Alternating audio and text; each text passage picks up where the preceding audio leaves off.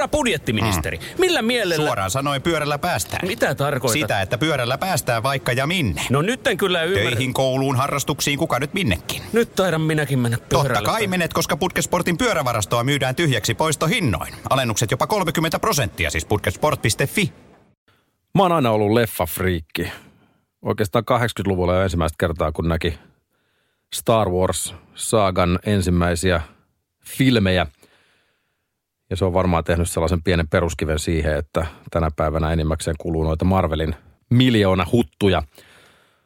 Eihän ne mitään elokuvakerronallisesti nerokkaita Oscar-voittajia ole, mutta ne on viihdyttäviä. Ja viihdyttävät elokuvat kiinnostaa aina.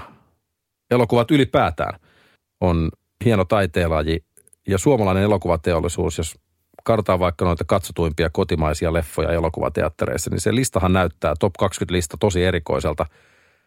Siellä on nämä klassikot 30, 40, 50-luvulta, muutama Uuno ja sotafilmatisoinnit ja katsotuimpien kotimaisten elokuvien listalla, top 20 listalla on ainoastaan kaksi elokuvaa, jotka on tehty 2000-luvun paremmalla puolella. Toinen niistä on Pahat pojat, joka itse asiassa putosi yhden sijaan listalla. Se on Suomen elokuvahistorian 15 katsotuin kotimainen leffa. Tällä hetkellä katsotuin kotimainen elokuva edelleen on Edwin Laineen legendaarinen tuntematon sotilas, mutta Aku Louhimiehen tuntematon on vuoden 2018 alkuun mennessä kerännyt 920 000 katsojaa. Elokuvahistorian kuudenneksi katsotuin leffa ja nousee varmasti. Mutta 90-luvulla oli yksi tuotantoyhtiö, joka oli oikeastaan ainakin pääpiirteittäin vastuussa suomalaisen ja juurikin kotimaisen elokuvan uudesta noususta. Ei kuitenkaan ainoa, mutta aika iso tekijä. Ja taustalla oli se kaveri niissä värikkäissä silmälaseissa, joka edelleen on yksi merkittäviä pelureita.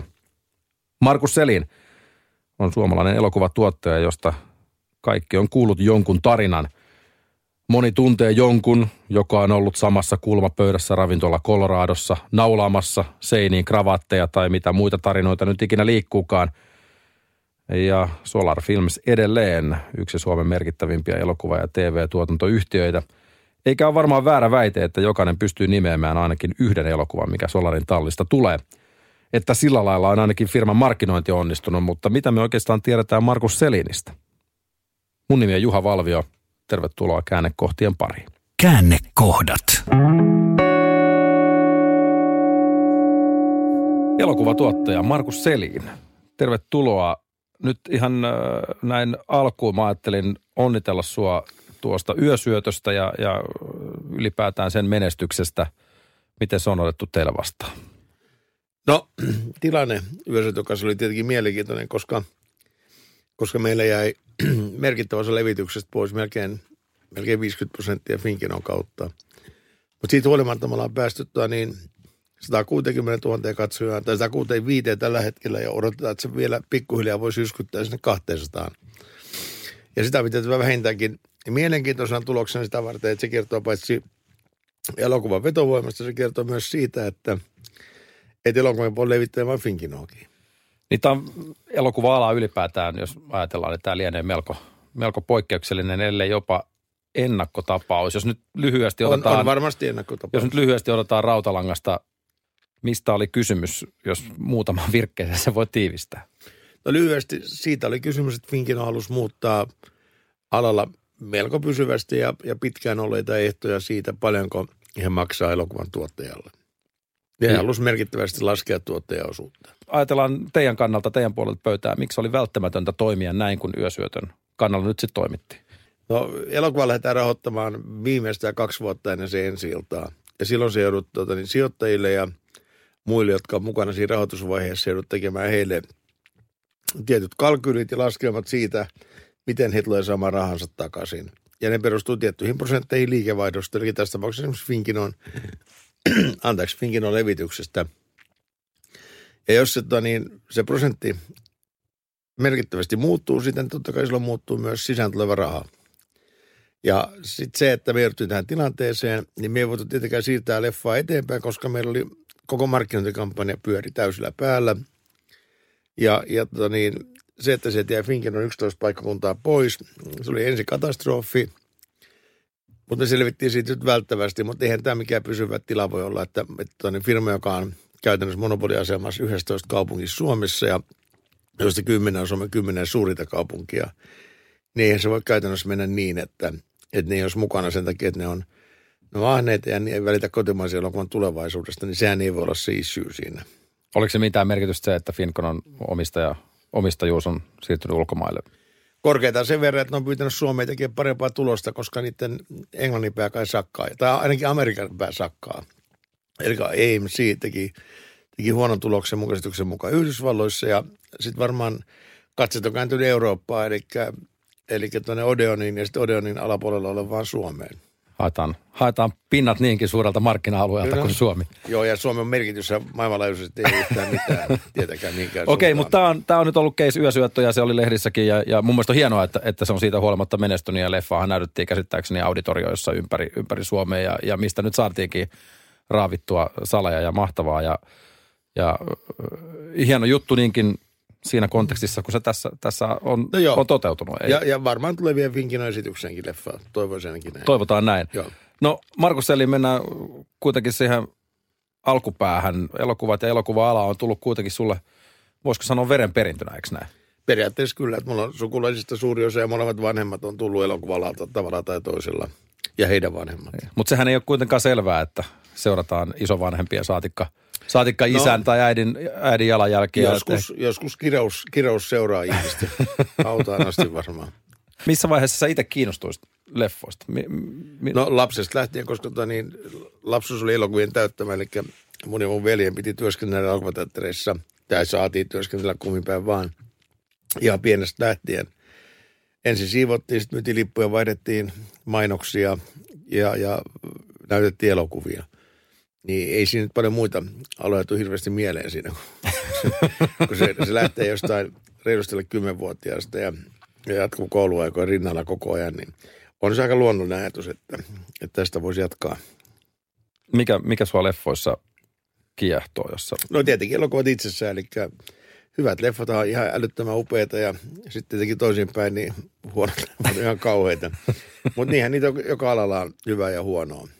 Mutta kyllä mä näen ne plussapuolet. Elokuva on mielenkiintoinen taiteenlaji siinä, että se antaa niin monen ammattilaisen yhdistää voimansa tavallaan aika poikkitaiteellisesti, koska kuitenkin kun siinä on kirjoittajista, siinä on kuvaajiin, siinä on lavastajista, puvustajiin, siinä on meikkaajista, näyttelijöihin, niin siinä on niin laajalta skaalalta tekijöitä, että se on aina semmoinen hi- hillitty sekasotku eri taiteenlajien yhdistämistä ja, ja jotkut sanoo elokuva kulttuurin kuninkaalla, kuninka, kuningaslajiksi.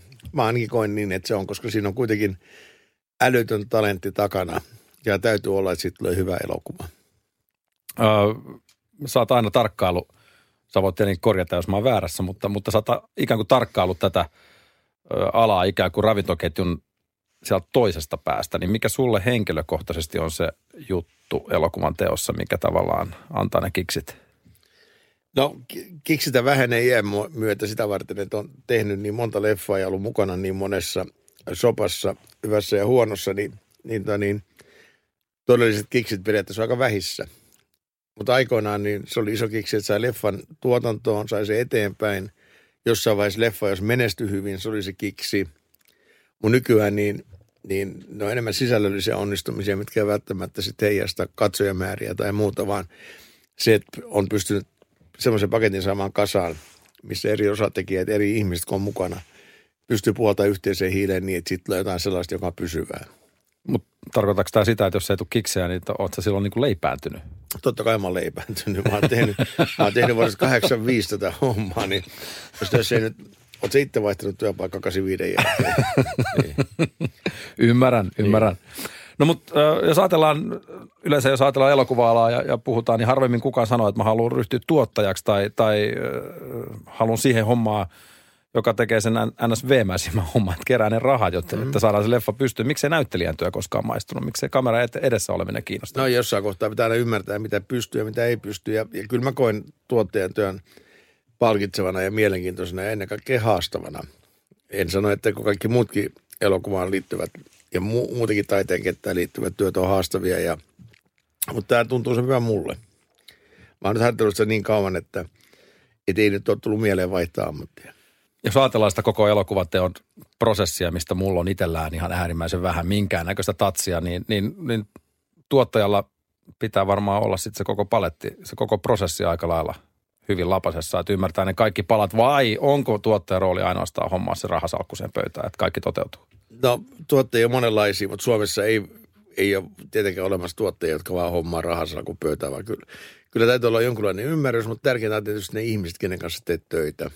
Et kukaan ei voi tehdä yksin leffan kokoista juttua, vaan se tarvitsee aina ison kansan ihmisiä riippuen tuotannosta, kuinka paljon, mutta se ei ole koskaan 10 tai 20 hengen homma, vaan kyllä se on lähempänä 100 henkeä aina, ketkä siihen liittyy taiteellisestikin jollain tavalla. On ne sitten leikkaajia, on ne sitten ääniefektien tekijöitä, tai on ne säveltäjiä tai muita, niin, niin siis skaala on, skaala on niin laaja, ja sama koskee myös tuottamista, eli sulla täytyy olla oma tiimi ihmisiä, jotka pystyy hoitamaan eri asiat tuotannossa.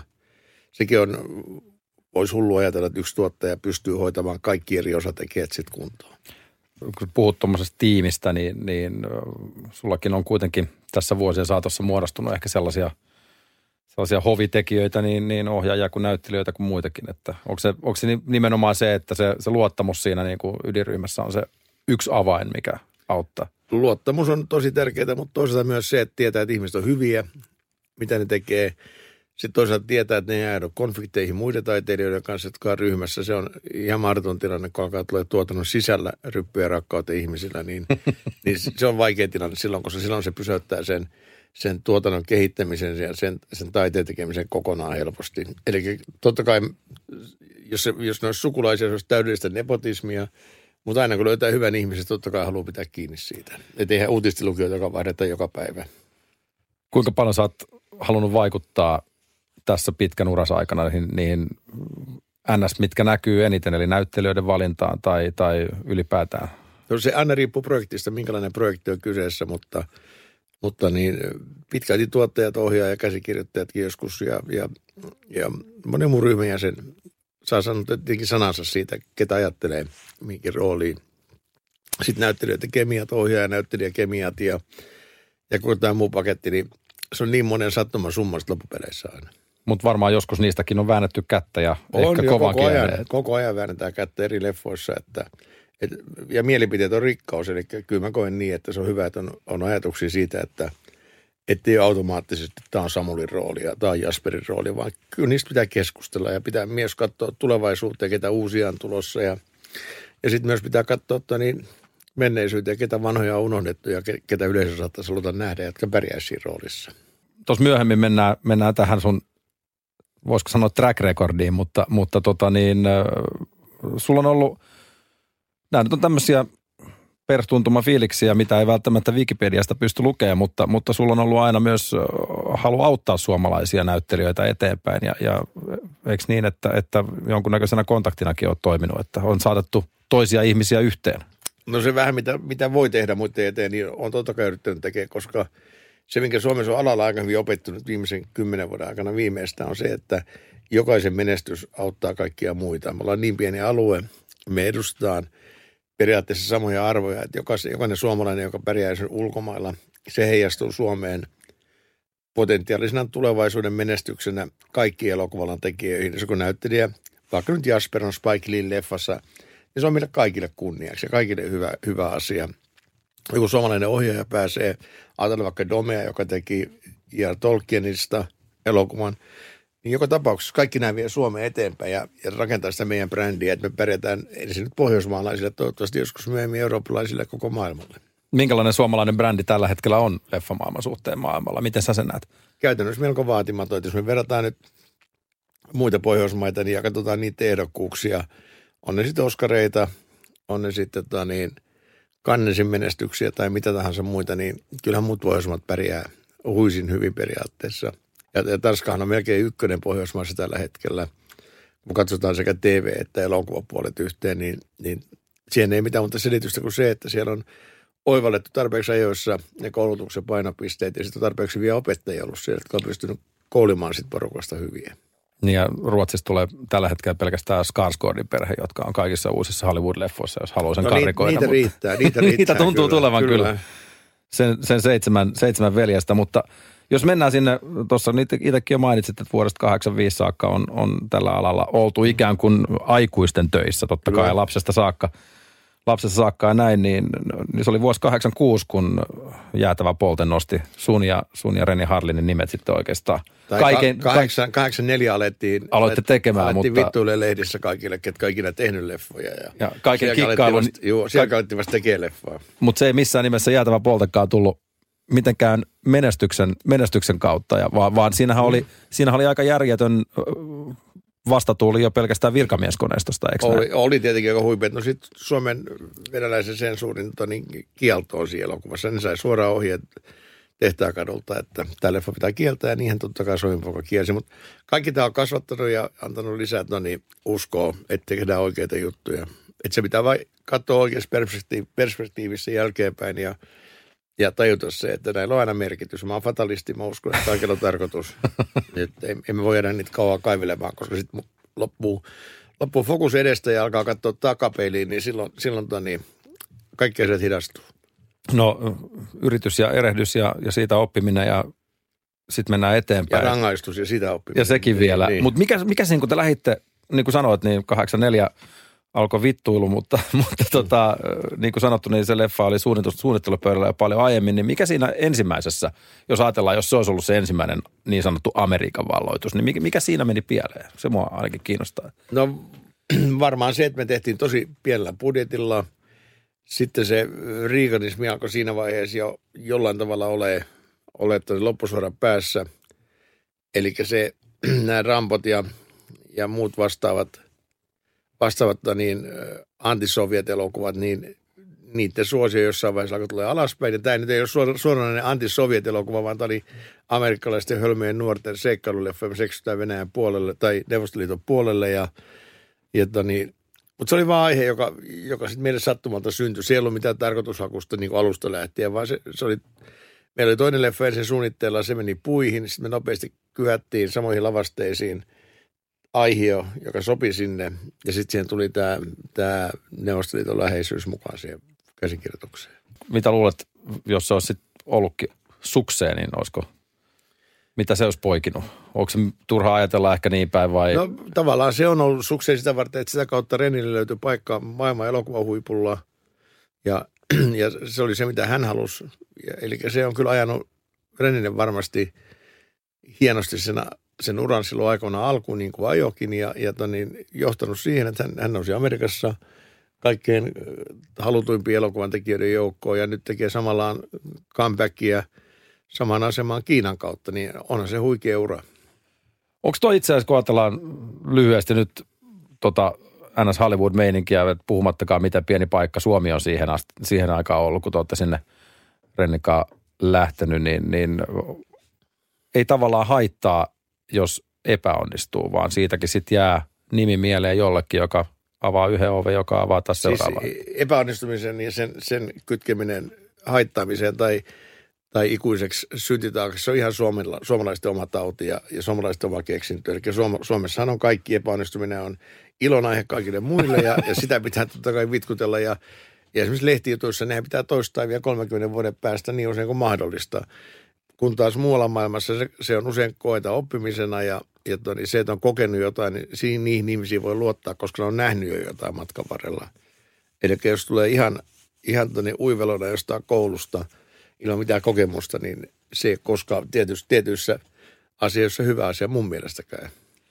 No tästä sitten, niin kuin sanottu, yksi asia johti toiseen ja, ja sun kohdalla varmaan jossain vaiheessa siinä 90-luvun taitteessa lähdettiin rakentelemaan sitä solar, Solar-filmiä ja, ja sieltä sitten 90-luvun puolivälissä alkoi ne pyörät pyörimään isommalla. Joo, puolentoista vuoden tai kahden vuoden päästä tulee täyteen, että ne 25 vuotta ollaan pyöritetty Solaria. Et silloin ollaan tehty varmaan 60 leffaa siihen mennessä ja, ja toni, ei ole mitään tarkoitusta vähentää tahtia tai muuta. Ja meillä on tällä hetkellä, meillä on ainakin eteenpäin katsoessa, niin meillä on erittäin vahva, vahva rintama uusia elokuvia, mitä me ollaan parhaillaan kehitellään tai ollaan just saamassa rahoitukseen, niin tulevaisuus näyttää kaikin puolin mukavalta. Jos ajatellaan sitä ylipäätään vaikka siitä 95 siihen vuosituhannen vaihteeseen niin, niin äh, aika lailla, olisiko se levottomat sitten räjäyttänyt pankin lopullisesti, niin kuinka kovaa Solarille siinä vaiheessa meni? No sillä tavalla, jos nyt käyttää sanaa kovaa, niin meni sillä tavalla kovaa, että pystyttiin kehittämään entistä enemmän uusia elokuvia. Eli ihmiset, mitä ihmiset ei tajua, on se, että tällä hetkellä niin aika harva elokuva, jos mikään, menee tuotantoon ilman, että siinä on käytetty vähintään 100 000 euroa. Ja se on aina pelkästään tuotantoyhtiön rahaa käytännössä.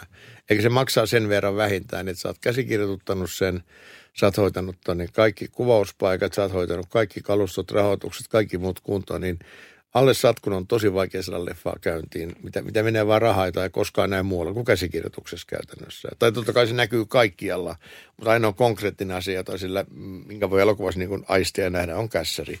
Kaikki muu on sitten tota, niin, kuvauspaikkojen etsimistä ja rahoituksia ja vakuutuksiin, kaikkeen muuhun liittyvää, jota täytyy olla infrastruktuurissa, että se leffa lähtee liikkeelle. Kaikista vedonlyönneistä ja Colorado kulmapöydistä voi lukea muista teoksista sitten ja muun muassa Solarin 20V kirjanenkin siitä jotain rivejä kertoo, mutta, mutta esiintyykö teillä vauhtisokeutta ollenkaan? Kaikillehan tulee vauhtisokeutta. Meillä tuli varmaan liikaa projekteja, tota niin esituotantoa just, eli valmisteltiin liikaa projekteja. Ja sitten totta kai Mannerheim on yksi vauhtisokeuden mallimerkkejä.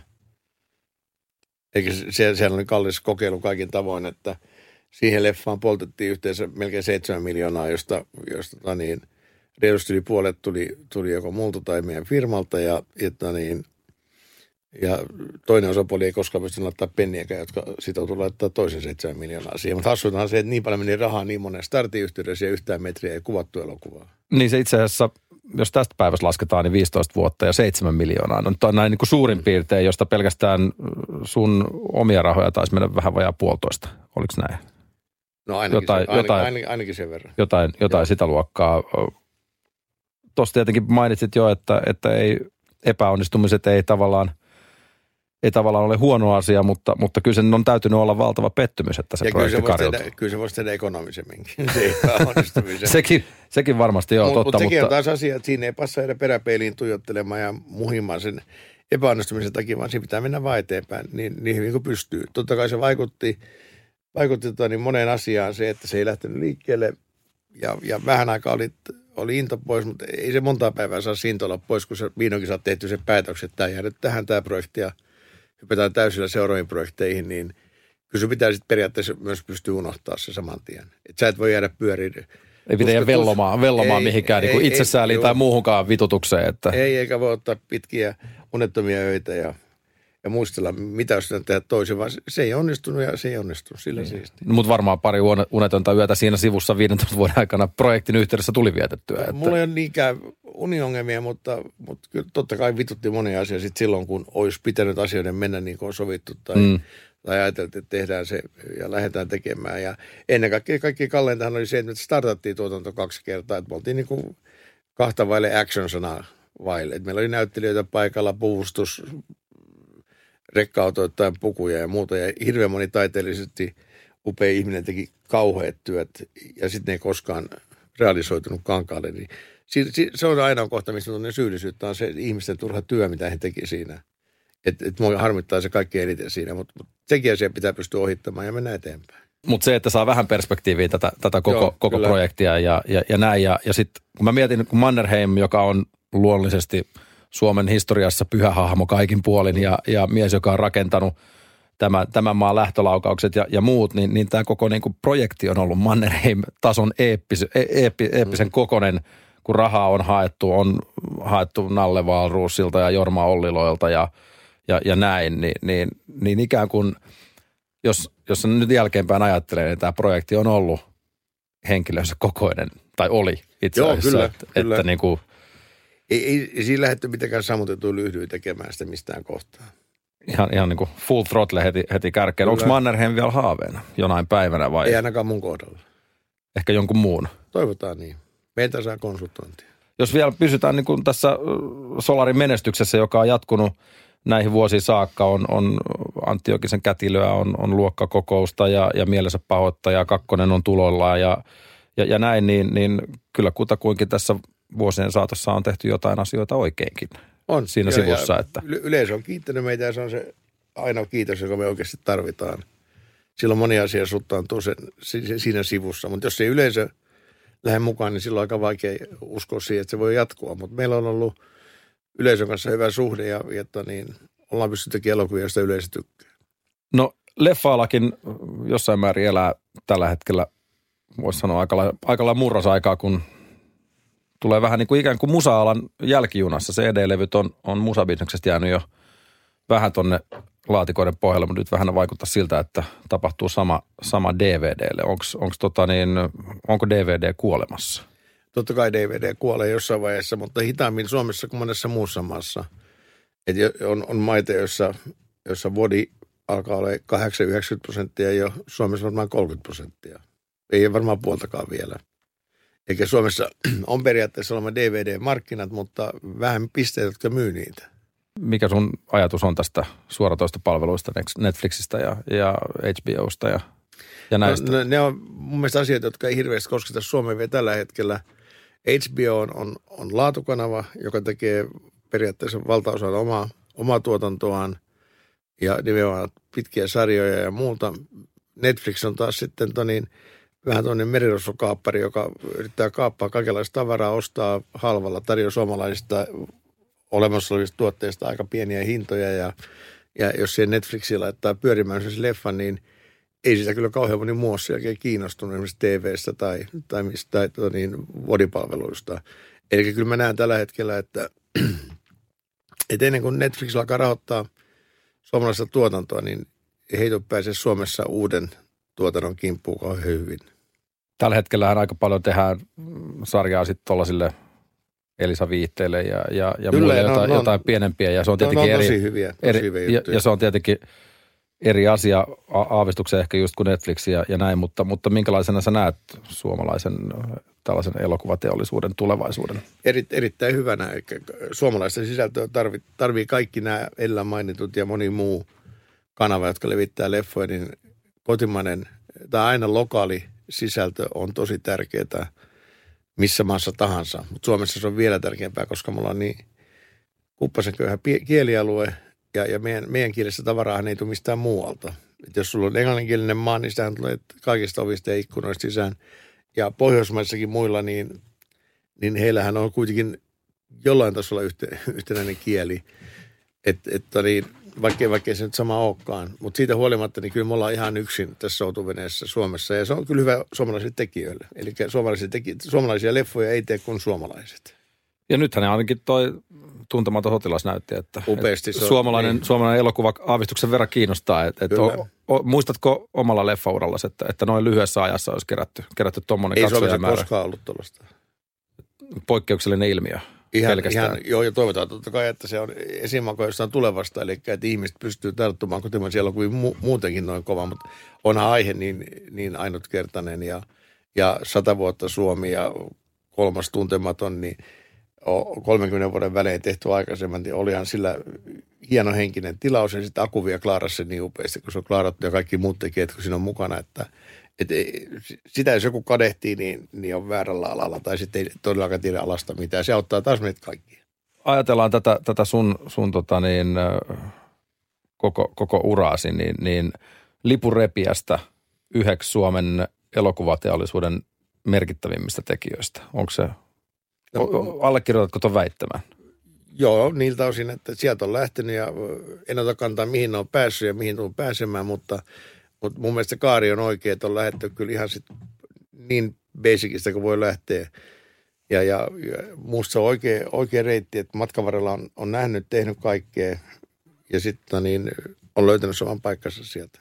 Mi- Minkälainen se tie on ollut? Ei tässä nyt tilailla mitään elämänkertoja tai, tai, tai muita vastaavaa, mutta varmaan jos kun sä oot saattanut nojatuoli, pysä, nojatuoli istuu kotona Nummelassa ja, ja miettiä sitä polkua tässä, niin mitä sä oot ajatellut siitä? No, kuten mä sanoin, mä fatalisti, eihän voi sille mitään, että noita polkuja on ja niitä on menty eteenpäin ja, ja tähän on tultu ja tästä mennään eteenpäin. Mutta se, että ei siinä oikein mitään kommentoitavaa. Mä oon ihan iloinen, mitä on tapahtunut.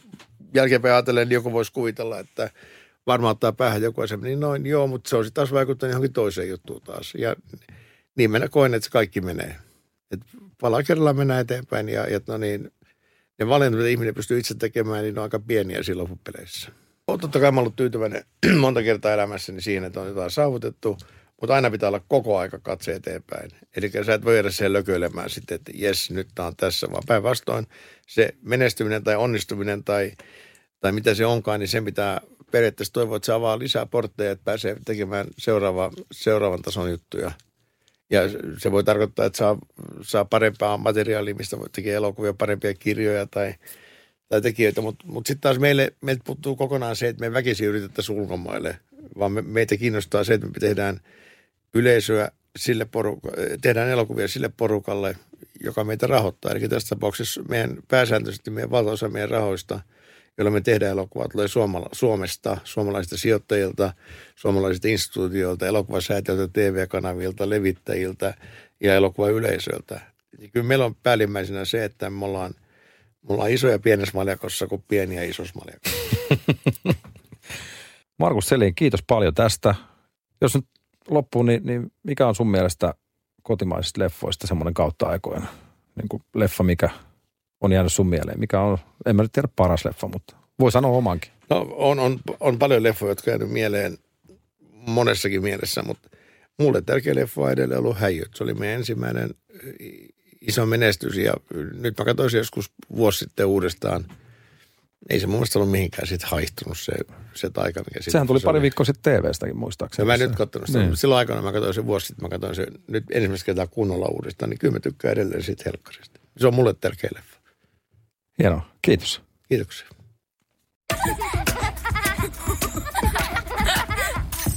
Äiti, monelta mummu tulee? Oi niin.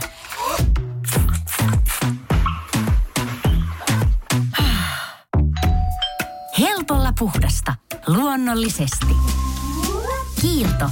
Aito koti vetää puoleensa.